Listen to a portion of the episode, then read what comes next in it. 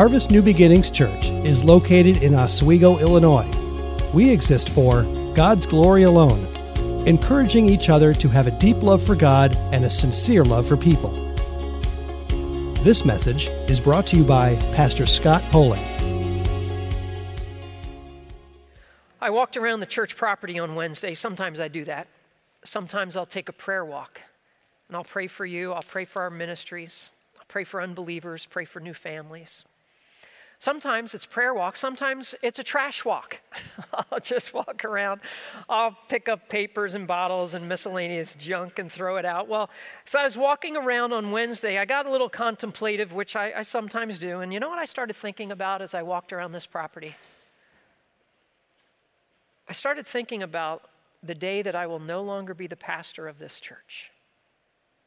That day will one day be here. One day I won't be the pastor here, and I'll be so far removed from this church, I won't even know what's going on in this place. One day I will preach my very last sermon in this church, and I'll be done, never to preach here again. Well, what will I preach? What will the book be, the verse, the passage? What will I say? What will I emphasize as important? How will I condense and summarize all the years that I've spent here as a pastor, 27 now? What will I say? Well, today we come to the last sermon, the last message, the last words of Jesus. See, his public ministry now comes to a close. He'll still teach. He's still going to mentor the disciples. But from here on out, there's no preaching on hillsides. There's no preaching in synagogues. There's no crowds of people that he's going to provide for, that he's going to heal. There's no more teaching parables. There'll be no more teaching life lessons. This is it. The very last words of Jesus in his public ministry. How's he going to end it? What's he going to say? What will he emphasize as most important? What are the last words that the Lord wants the crowds to know? And what are the last things he wants you to know? That's what we see today in John chapter 12. Take your Bibles and turn to John chapter 12. If you're new to the church, I'm preaching through the book of John, verse by verse, passage by passage, and we come to this summary of Jesus' last public ministry. And the crowds have been seeking him and following him from Bethany, 2 miles outside Jerusalem, where he raised Lazarus from the dead. As he's made his way to Jerusalem, crowds came out of the city. It's the time of Passover to meet him and lay down those branches and lay down their worship and praise. And Jews are seeking him out. And last week we even saw Gentiles are seeking him out. And he lifts up his voice one last time. And we read it starting in verse 44. Of John chapter 12. And Jesus cries out, "The one who believes in me believes not in me, but in him who sent me. And the one who sees me sees him who sent me. I have come as light into the world so that everyone who believes in me would not remain in darkness. If anyone hears my words and doesn't keep them, I do not judge him, for I did not come to judge the world, but to save the world. The one who rejects me and doesn't receive my sayings has this as his judge. The word I have spoken will judge him on the last day. For I have not spoken on my own, but the Father himself who sent me has given me a command to say everything I have said. I know that his command is eternal life. So the things that I speak just as the Father has told me." One last public message. Hearkening back to familiar themes he's brought up throughout the book of John. Some of the most important subjects. What is he going to say? What does he want them to know? What does he want us to know? He declares first and foremost, "I am God." With this loud, resounding voice, public proclamation, make no mistake about it. Verse 44, "The one who believes in me believes not in me, but in him who sent me." It is a clear statement of deity. Believe that I am God. Believe. Well, wouldn't these guys believe? They are religious people from religious homes gathering at a religious place with other religious people. They attend religious services. They're celebrating a religious holiday. It's Passover. They're praying religious prayers. They're listening to religious teachings from a religious book. Why tell them to believe? Because we must never equate being religious with being a believer. Don't ever equate being religious with being a believer. Jesus makes this very clear. Being religious is never enough. It is not enough for you. It is not enough for me. It is not enough for them. And these people are more religious than you and I would ever be. See, it doesn't matter how religious you are, that you're from a religious home, attending religious services, praying religious prayers, reading religious books, singing religious songs, hanging out with religious people, in a religious place, for a religious service. You must believe. And some of us here today are believers. Prayerfully, most of us are. But some of us here today are not believers, maybe online, maybe here in person. Just like in Jesus' day, they were not all believers. And just like today, everyone gathered today in this service is not a true believer. We must believe that Jesus is one and the same as God. The one who believes in me believes not in me, but in him who sent me. Please grasp this reality. You cannot be a follower of God if you are not a follower of Jesus. You cannot be a follower of God if you are not a follower of Jesus. If you claim to be a follower of God, but you're not a follower of Jesus, you're just a religious person. That's all you are. Like many millions of people in churches today and around this world today that are not followers of Jesus, but they're religious people. You must believe. You must believe that Jesus is God. You must believe he is the Savior who came out of heaven to save you. You must place your faith in him. The one who sees me next, he says, sees him who sent me. And Jesus and the Father are one and the same. And he's taught this from the very beginning. John 8:19. You know neither me nor my Father, Jesus answered. If you knew me, you would know my Father. John 14. The one who has seen me has seen the Father. Verse 11, believe that me, that I am in the Father, and the Father is in me. And so not only to know Jesus is to know the Father, but to see Jesus is to see the Father. Jesus is God. That's what he wants them to know.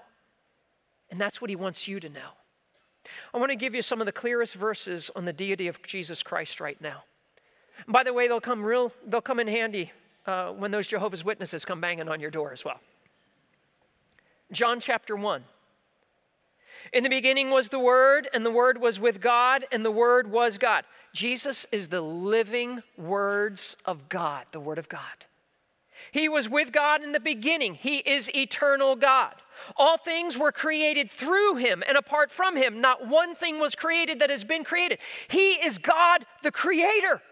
The Word became flesh and dwelt among us. He is God who became a man, taking on flesh and bones and skin and blood and hair. To sum it up, he is the living Word of God. He is eternal God. He is God the Creator. He is God who became a man. Jump down to John 1:18. No one has ever seen God because God is spirit.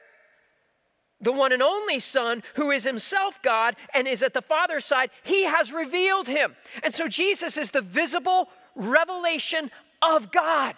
That's who he is. Colossians 1.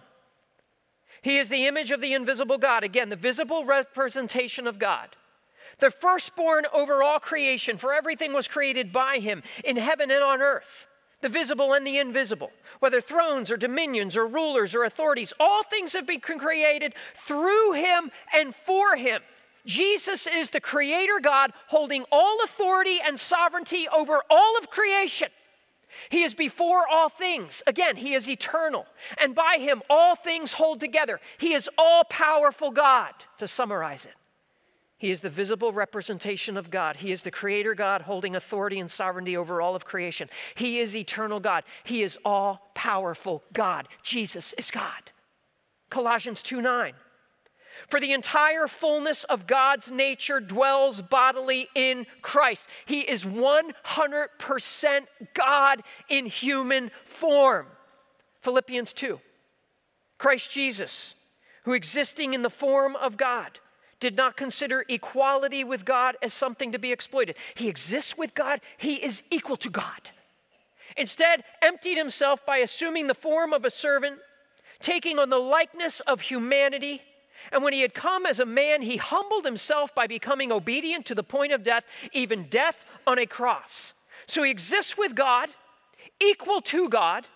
He is a humble God who becomes a man, not just for 33 years. When he becomes a man for all of eternity. He takes on the form of human being forever and ever. And he's a humble God who becomes a man. And he's a loving God who dies as a man and as God for all of your sins and all of my sins. And that's why we celebrated communion this morning, to remember the sacrifice of our God who became a man to die for us and save us. And finally, Hebrews 1:3. The Son is the radiance of God's glory. He is the visible glory of God and the exact expression of his nature, 100% God in nature, sustaining all things by his powerful word. He is the all-powerful God. He's the visible glory of God, 100% God in nature, and all-powerful God. One last public message. Jesus cries out these words, I am God. And then he says, I am light. Look at verse 46. I've come as light into the world, so that everyone who believes in me would not remain in darkness. And the I is very emphatic and strong throughout the passage. We hear it over and over again. In verse 46, I have come. 47, I do not. 49, I have not. 50, I know. Again in 50, I speak. It is resounding. It is forceful. It is authoritative. Calling out, declaring to this crowd, I have come. And he didn't have to. God didn't have to come out of heaven. He chose to. He could have left you. He could have left me. He could have left us in the dark cell of our sin. He could have left us in our solitary confinement of shame. But he came. He came and he looked at us, rabid with sin, and he took pity on us. And like a mangy dog, locked in a cage, covered with filth, scheduled to be put down. That's you. That's me. He came to the cage of our sin and he said, I'll take that one. And I'll take that one. And I'll take you, and I'll take you, and I'll take you, and I'll take you. And I'll take you. And I'll take that one. He picked you, and he unlocked your cage, and he set you free to run in the light. Do you realize what you are? You're God's rescue. That's who you are. You were a mangy mutt in your sin, and God rescued you. And now what are you? I'm a child of God. Amen? I am a child of God. And he brought you into the light. And Jesus uses this imagery of light 5 times in the book of John. And what I want to do as we close out his public teaching, I want to review these 5 times. The first one is back in John chapter 3. Jesus said, this is the judgment. The light has come into the world, and people love darkness rather than the light because their deeds were evil. For everyone who does evil hates the light, avoids it, so that his deeds may not be exposed. But anyone who lives by the truth comes to the light, so that his works may be shown to be accomplished by God. So the light has come into the world. And this has been prophesied long ago, Isaiah 9:2.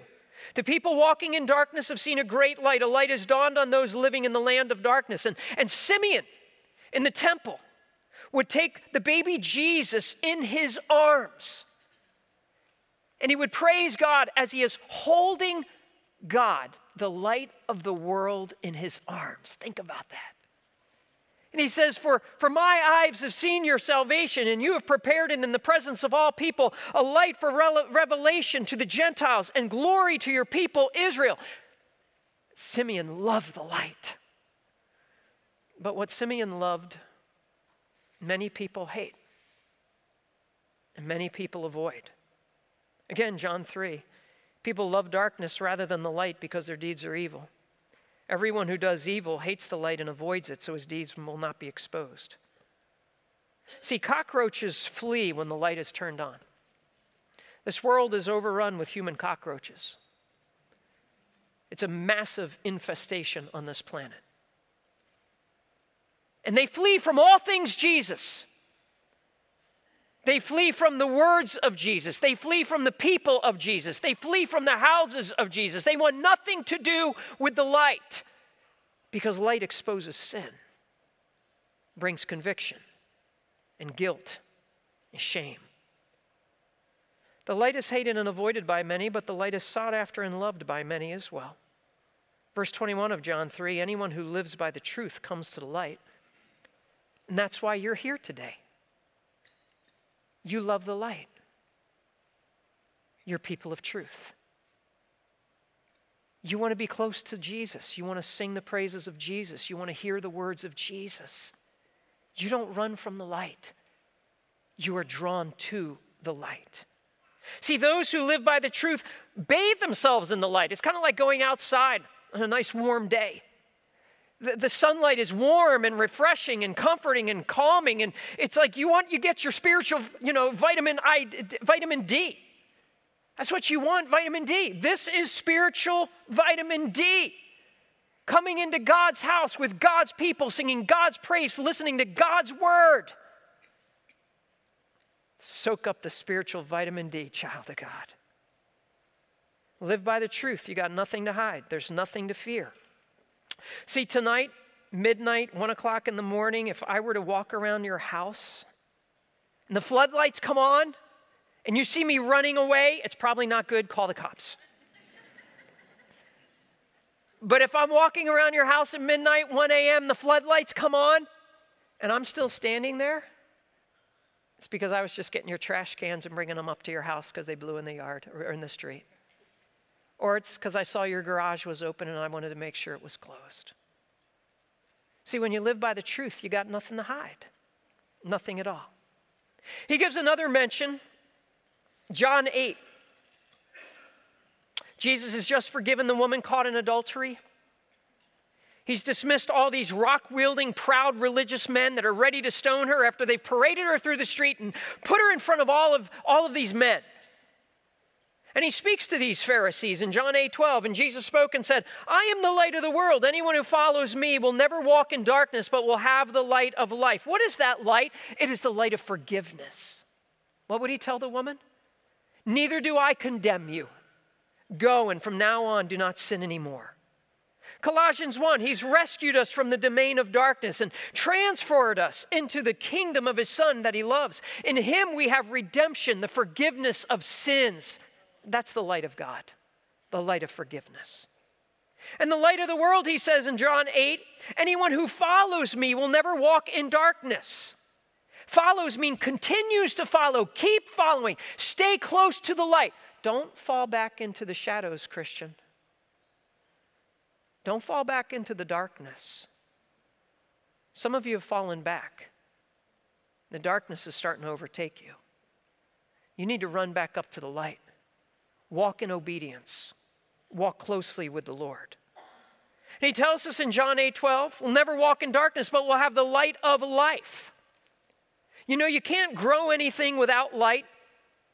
Every once in a while, I'll buy a plant, I'll buy a flower that says full sun, and I'll plant it in somewhere else in the yard. And it doesn't bloom, and it doesn't grow, and it's not healthy. Child of God, you require full sun. You require the full light of Jesus in your life. You're not going to bloom unless you're in full sun. You're not going to be healthy unless you have full light.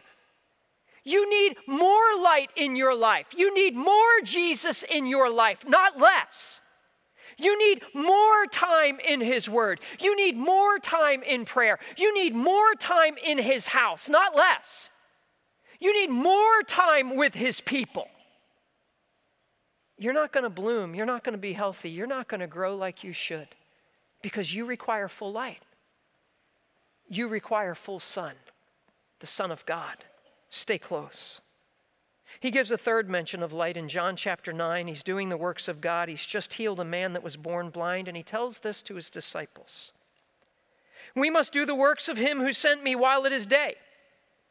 Night is coming when no one can work. As long as I am in the world, I am the light of the world. And the time for Jesus was short. He would soon be crucified and buried, raised and ascend. He says, my time is short. Please understand this, your time is short. You are not here for long. Do the works of God. Work by the light. Get busy for God. What are you doing for God? Honestly. Or do you, like many in this world, think the world revolves around you? Do you serve God in any way with your life? Or do you just come in here thinking it's all about you? What are you going to do for me, church? What are you going to do for God, Christian? See, if you're not worshiping God and serving God, you're worshiping yourself and serving yourself. Do the works of God. Get busy for God. Work by the light. And then John 12, last week, verse 35 through 36, 5 times he mentions light. He answers, the light will be with you only a little longer. Walk while you have the light, so that darkness doesn't overtake you. The one who walks in darkness doesn't know where he's going. While you have the light, believe in the light so that you may become children of light. If you're not walking in the light, with the light, darkness will overtake you. We talked about how the darkness of fear and worry can overtake us, and the darkness of doubt and confusion and misdirection doesn't know where he's going if you're not walking in the light. The darkness of temptation, the darkness of sin will overtake us. Walk with the light and let Jesus dispel the darkness in your life. Let him dispel that confusion and that fear. You're a child of God. Let him dispel the temptation and sin. Walk close to the light. And by all means, be a child of God. John 12, 36. And then here he gives us the 5th time he mentions in the book of John. Spoken to the crowds. I have come in light into the world, verse 46, so that everyone who believes in me would not remain in darkness. He says, I'm the light for this world. I am the light for everyone. I am the light for you. I am enough. You don't need anyone else. You need Jesus. You need the light. So that everyone who believes in me would not remain in darkness. And sadly, many in this world are living in the darkness. They exist in the darkness. They walk in the darkness. Intercede for your family. Intercede for your friends. Intercede for those in darkness. They need the light. One last public message. Jesus wants everybody to know this. I am God. I am light. You will be judged. You will be judged. Verse 47 and 43. If anyone hears my words and doesn't keep them, I don't judge him. For I didn't come to judge the world, but to save the world. The one who rejects me and doesn't receive my sayings has this as his judge. The word I have spoken will judge him on the last day. Jesus makes it clear the purpose that I came was not to judge. We see that in John 3:16. God loved the world in this way. He gave his one and only Son. Everyone who believes in him will not perish, have eternal life. For God did not send his Son into the world to condemn the world, but to save the world through him. That was the purpose of Jesus. Same thing Jesus would tell the wee little man Zacchaeus up in the sycamore tree in Luke 19. Today salvation has come to this house. Verse 10, for the Son of Man has come to seek and to save the lost. Same thing we read in 1 John 4. We've seen and we testify that the Father has sent his Son as the world's Savior. So does that mean if Jesus didn't come to judge, there's no judgment? Does that mean if Jesus didn't come to judge, everybody will get away with their sin? Does that mean it doesn't matter what we do and what anybody in this world does? Doesn't matter? No. The primary purpose of Jesus was not to judge, but Jesus will judge. For to reject him as Savior is to ask him to be your judge. John 5:22. The Father, in fact, judges no one, but has given all judgment to the Son. And he has granted him the right to pass judgment because he is the Son of Man. See, only one person can save you, the Son of Man, Jesus. And if you reject salvation, you ask for judgment. We bring it upon ourselves. What is the basis of judgment? Verse 48, the one who rejects me. Rejecting Jesus as God, rejecting Jesus as the Savior, rejecting the sacrifice on the cross for our sins. John 3:36, the one who believes in the Son has eternal life. The one who rejects the Son, carrying the idea of considering him as nothing and his sacrifice as nothing and unimportant, will not see life. Instead, the wrath of God remains on him. So the choice is yours, the choice is mine. Receive the Son or reject the Son. The choice is yours, the choice is mine. Eternal life from God or wrath from God. So the basis for judgment is rejecting the person of Jesus, and the basis for judgment, next we see in 47 and 48, is rejecting the words of Jesus twice. Verse 47, if anyone hears my words and doesn't keep them. Verse 48, the one who rejects me and doesn't receive my sayings has this as his judge. The word I have spoken will judge him on the last day. So every single person lives in great peril, ignoring the words of God, rejecting the words of God, disobeying the words of God. Like the foolish man who built his house on the sand in Matthew 7. Everyone who hears these words of mine and doesn't act on them, ignores them, rejects them, will be like a foolish man who built his house on the sand. The rain fell, the rivers rose, the winds blew, pounded that house, and it collapsed, and collapsed with a great crash. And all you have to do is look around this world, and there are lives collapsing and crashing all over the place because they have rejected the words of God. And sadly, there are Christians whose lives are collapsing and crashing because they've rejected the truth of God.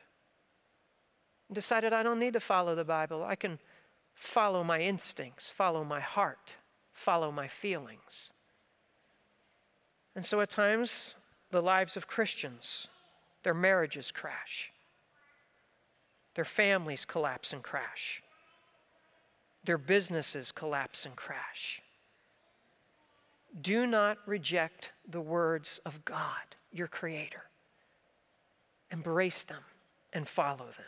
Hold his word in high regard. They are words of life, and they are non-negotiable. John 14, the one who has my commands and keeps them is the one who loves me, says Jesus. Jesus answered, if anyone loves me, he will keep my word. My Father will love him and will come to him and make our home with him. The one who doesn't love me will not keep my words. Do you love Jesus? Answer. Do you love Jesus? Yes. It's easy to say it. But are you obeying him? Because if you're disobeying him in any area of your life right now and you know what his word says, you don't love him, you love yourself. You really don't love him. Because if you truly love him, this is the litmus test. If you love me, you will keep my words. He said it, not me. So to say you love Jesus is to say, Lord, I follow your word. I do. And that's proof of your love. The words of Jesus are also words of judgment for this world. He says, the words I have spoken, verse 48, will judge him. So the world is held accountable to the very words of Jesus. I want you to think about that. This world will be held accountable to the words of Jesus. And ignorance is no excuse. See, if I took off today and I flew to England, and I land in London and I rent a car, And I just start driving on the right-hand other side of the road everywhere I went. I'm going to be pulled over, and I'm eventually going to be arrested and thrown in jail for poor driving skills. No comment. Thank you. And the judge may say to me, do you have anything to say? Well, you know, I live in the United States, and everyone drives on the right-hand side of the road, and you know what the judge will say? You will be judged by the laws of this land. You will be judged by the laws of this land. Ignorance is no excuse. Men and women will be judged by the words of the Creator, by the words of God, by the words of the sovereign Lord of Lords. Everyone on this earth will be judged by His words. There are no excuses. So get to know His word. Know His laws. Study them. Listen. Learn. And by all means, obey. For the world's disobedience will be judged. Romans 2. Because of your hardened and unrepentant heart, you are storing up wrath for yourself in the day of wrath. When God's righteous judgment is revealed, He will repay each one according to his works. Verse 8. But wrath and anger to those who are self-seeking and disobey the truth while obeying unrighteousness. Ephesians 5. Let no one deceive you with empty arguments. You can make all the arguments you want. You could talk yourself blue in the face. It does not matter. For God's wrath is coming on the disobedient because of these things. Colossians 3. Because of these, God's wrath is coming upon the disobedient. There is ultimate accountability to every human on this planet. And the words of Jesus are the basis of judgment. When will this judgment take place? He tells us in verse 48, on the last day. So there is a day set on God's calendar, inked in, permanent ink. It's not moving. He just hasn't shared the exact date, but it's coming. And one of the most somber passages in all the Bible is the great white throne judgment that we see in Revelation chapter 20, when the unsaved dead of all the ages are judged. I saw a great white throne and one seated on it. That is Jesus, King of kings and Lord of lords. Earth and heaven fled from His presence. No place was found for them. I also saw the dead, the great and the small, standing before the throne, and books were opened. Another book was opened, which is the book of life. And the dead were judged according to their works by what was written in the books. God has everything recorded. No one on this planet gets away with anything. Then the sea gave up the dead which were in it, and death and Hades gave up the dead which were in them. Each one was judged according to their works. Death and Hades were thrown into the lake of fire. This is the second death, the lake of fire. And anyone whose name was not found written in the book of life was thrown into the lake of fire. Child of God, thank God your name is in the book of life. Amen. Thank God you will not face this judgment. Thank God for the sacrifice on that cross for your sins. He's coming to judge. He's coming to judge this world. 2 Corinthians 1. This will take place at the revelation of the Lord Jesus from heaven with His powerful angels, angelic warrior beings, when He takes vengeance with flaming fire on those who don't know God and on those who do not or don't obey the gospel of our Lord Jesus. They will pay the penalty of eternal destruction from the Lord's presence and from His glorious strength. On that day when He comes to be glorified by His saints and to be marveled at all by those who have believed, because our testimony among you was believed. And Jude 14, look, the Lord comes with tens of thousands of His holy ones to execute judgment on all and to convict all the ungodly concerning all the ungodly acts that they have done in an ungodly way and concerning all the harsh things ungodly sinners have said against Him. And so our message to this world is repent before it's too late. Our message to this world is turn from your sin. Our message to our loved ones, to your parents, to your grandparents, to your children, to your neighbors, to your coworkers. Your message must be turned to God before it's too late. Acts 17. God now commands all people everywhere to repent, because He has set a day when He is going to judge this world, the world in righteousness, by the man He has appointed. Who is that man? Jesus Christ, God Himself in the flesh. And he's provided proof of this to everyone by raising him from the dead. Do you know what the resurrection is? Proof of coming judgment. That's what the resurrection is. It's not only our salvation, but also of coming judgment. One last public message Jesus gives. What does he want everybody to know before it closes out? I am God, I am light, you will be judged, listen to me. Verse 49 and 50. For I have not spoken on my own, but the Father himself has sent me and given me a command to say everything I've said. I know that his command is eternal life, so the things that I speak just as the Father has told me. Do you see what he's done here? Verse 44, believe in me is to believe in God. Verse 45, to see me is to see God. And now in verse 49 and 50, to hear me is to hear God. And remember, he's crying these words out with a resounding voice to the entire crowd. The one who believes in me believes not in me, but him who sent me. The one who sees me sees him who sent me. I've not spoken on my own. The Father himself who sent me has given me a command to say everything I've said to you. Do you get that? Do you understand what he's just said? I've not spoken on my own. What I say to you has heaven's backing. What I say to you comes with divine authority. What I say to you comes from God himself in the glories of heaven, the God who spoke this into existence.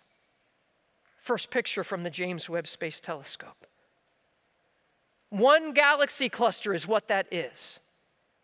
Do you realize all by itself it holds thousands of galaxies, and each galaxy estimated to have an average of 100 billion stars? The telescope can see 81 sextillion, 600 quadrillion miles into space. That's a long way. You may say, well, how long? I have no idea how far that is. This is what it means. That many miles away, the telescope can see into space. And that's just what it can see. There's more beyond that. More galaxies, billions more stars. Do you understand what Jesus says? I speak the words of heaven. And the words of heaven has spoken everything into existence, God. Don't you think that's a word you should listen to? Psalm 33:6. The heavens were made by the word of the Lord, and all the stars by the breath of his mouth. His word means everything. The words of men mean nothing. Stop worrying so much about what people say on social media, and stop worrying about what they're saying in the news, and stop worrying about what some coworker. This is the only thing that matters. Amen. The word of the living God. That's all that matters. Know his word. Jesus reminded people often that he only spoke the words of the Father, John 7. And Jews were amazed. How's this man so learned since he hasn't been trained? And Jesus said, my teaching isn't mine, but it's from the one who sent me. In John 8, the one who sent me is true, and what I have heard from him, these things I tell the world. Just as the Father taught me, I say these things, John 14. The words I speak to you, I do not speak on my own. The Father who lives in me does his works. John 14 again. The word that you hear is not mine, but is from the Father who sent me. I speak the words of divine authority from heaven itself. Listen to my words. See, Jesus is on mission. We're told in verse 49 that the Father himself sent me. So he's been sent with these words, and he's been sent on mission. And by the way, if the Father has sent the Son, don't forget the Son has sent you on the same mission with the same words. And so with the words of Elwood and Joliet Jake, the Blues Brothers, it's true of you. We're on a mission from God. And we are. Because Jesus is on a mission.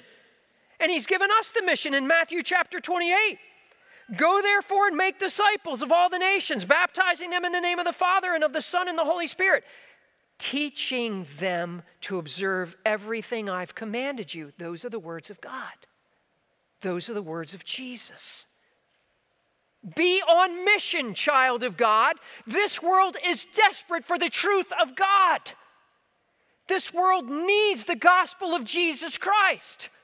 There's no hope in this world outside God himself, who is eternal life. You have the hope of the world. He is the light of the world, and you are the light of the world. Set on a hill to shine. Be on mission. The Father's command, we're told in verse 50, I know that his command is eternal life. The authority to grant eternal life is with him. The authority to command eternal life is with him. To turn from the words of Jesus is to turn from eternal life. To turn from the person of Jesus is to turn from eternal life, because Jesus is eternal life. Do you understand that? Listen, to believe in him is eternal life. John 3, the one who believes in the Son has what? Eternal life. John 5, truly I tell you, anyone who hears my word and believes in him who sent me has what? Eternal life.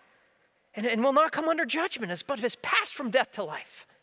John 6, this is the will of my Father, that everyone who sees the Son and believes in him will have what? Eternal life. And I will raise him up on the last day. Praise God for the future glorification and resurrection of these bodies way after they're dead.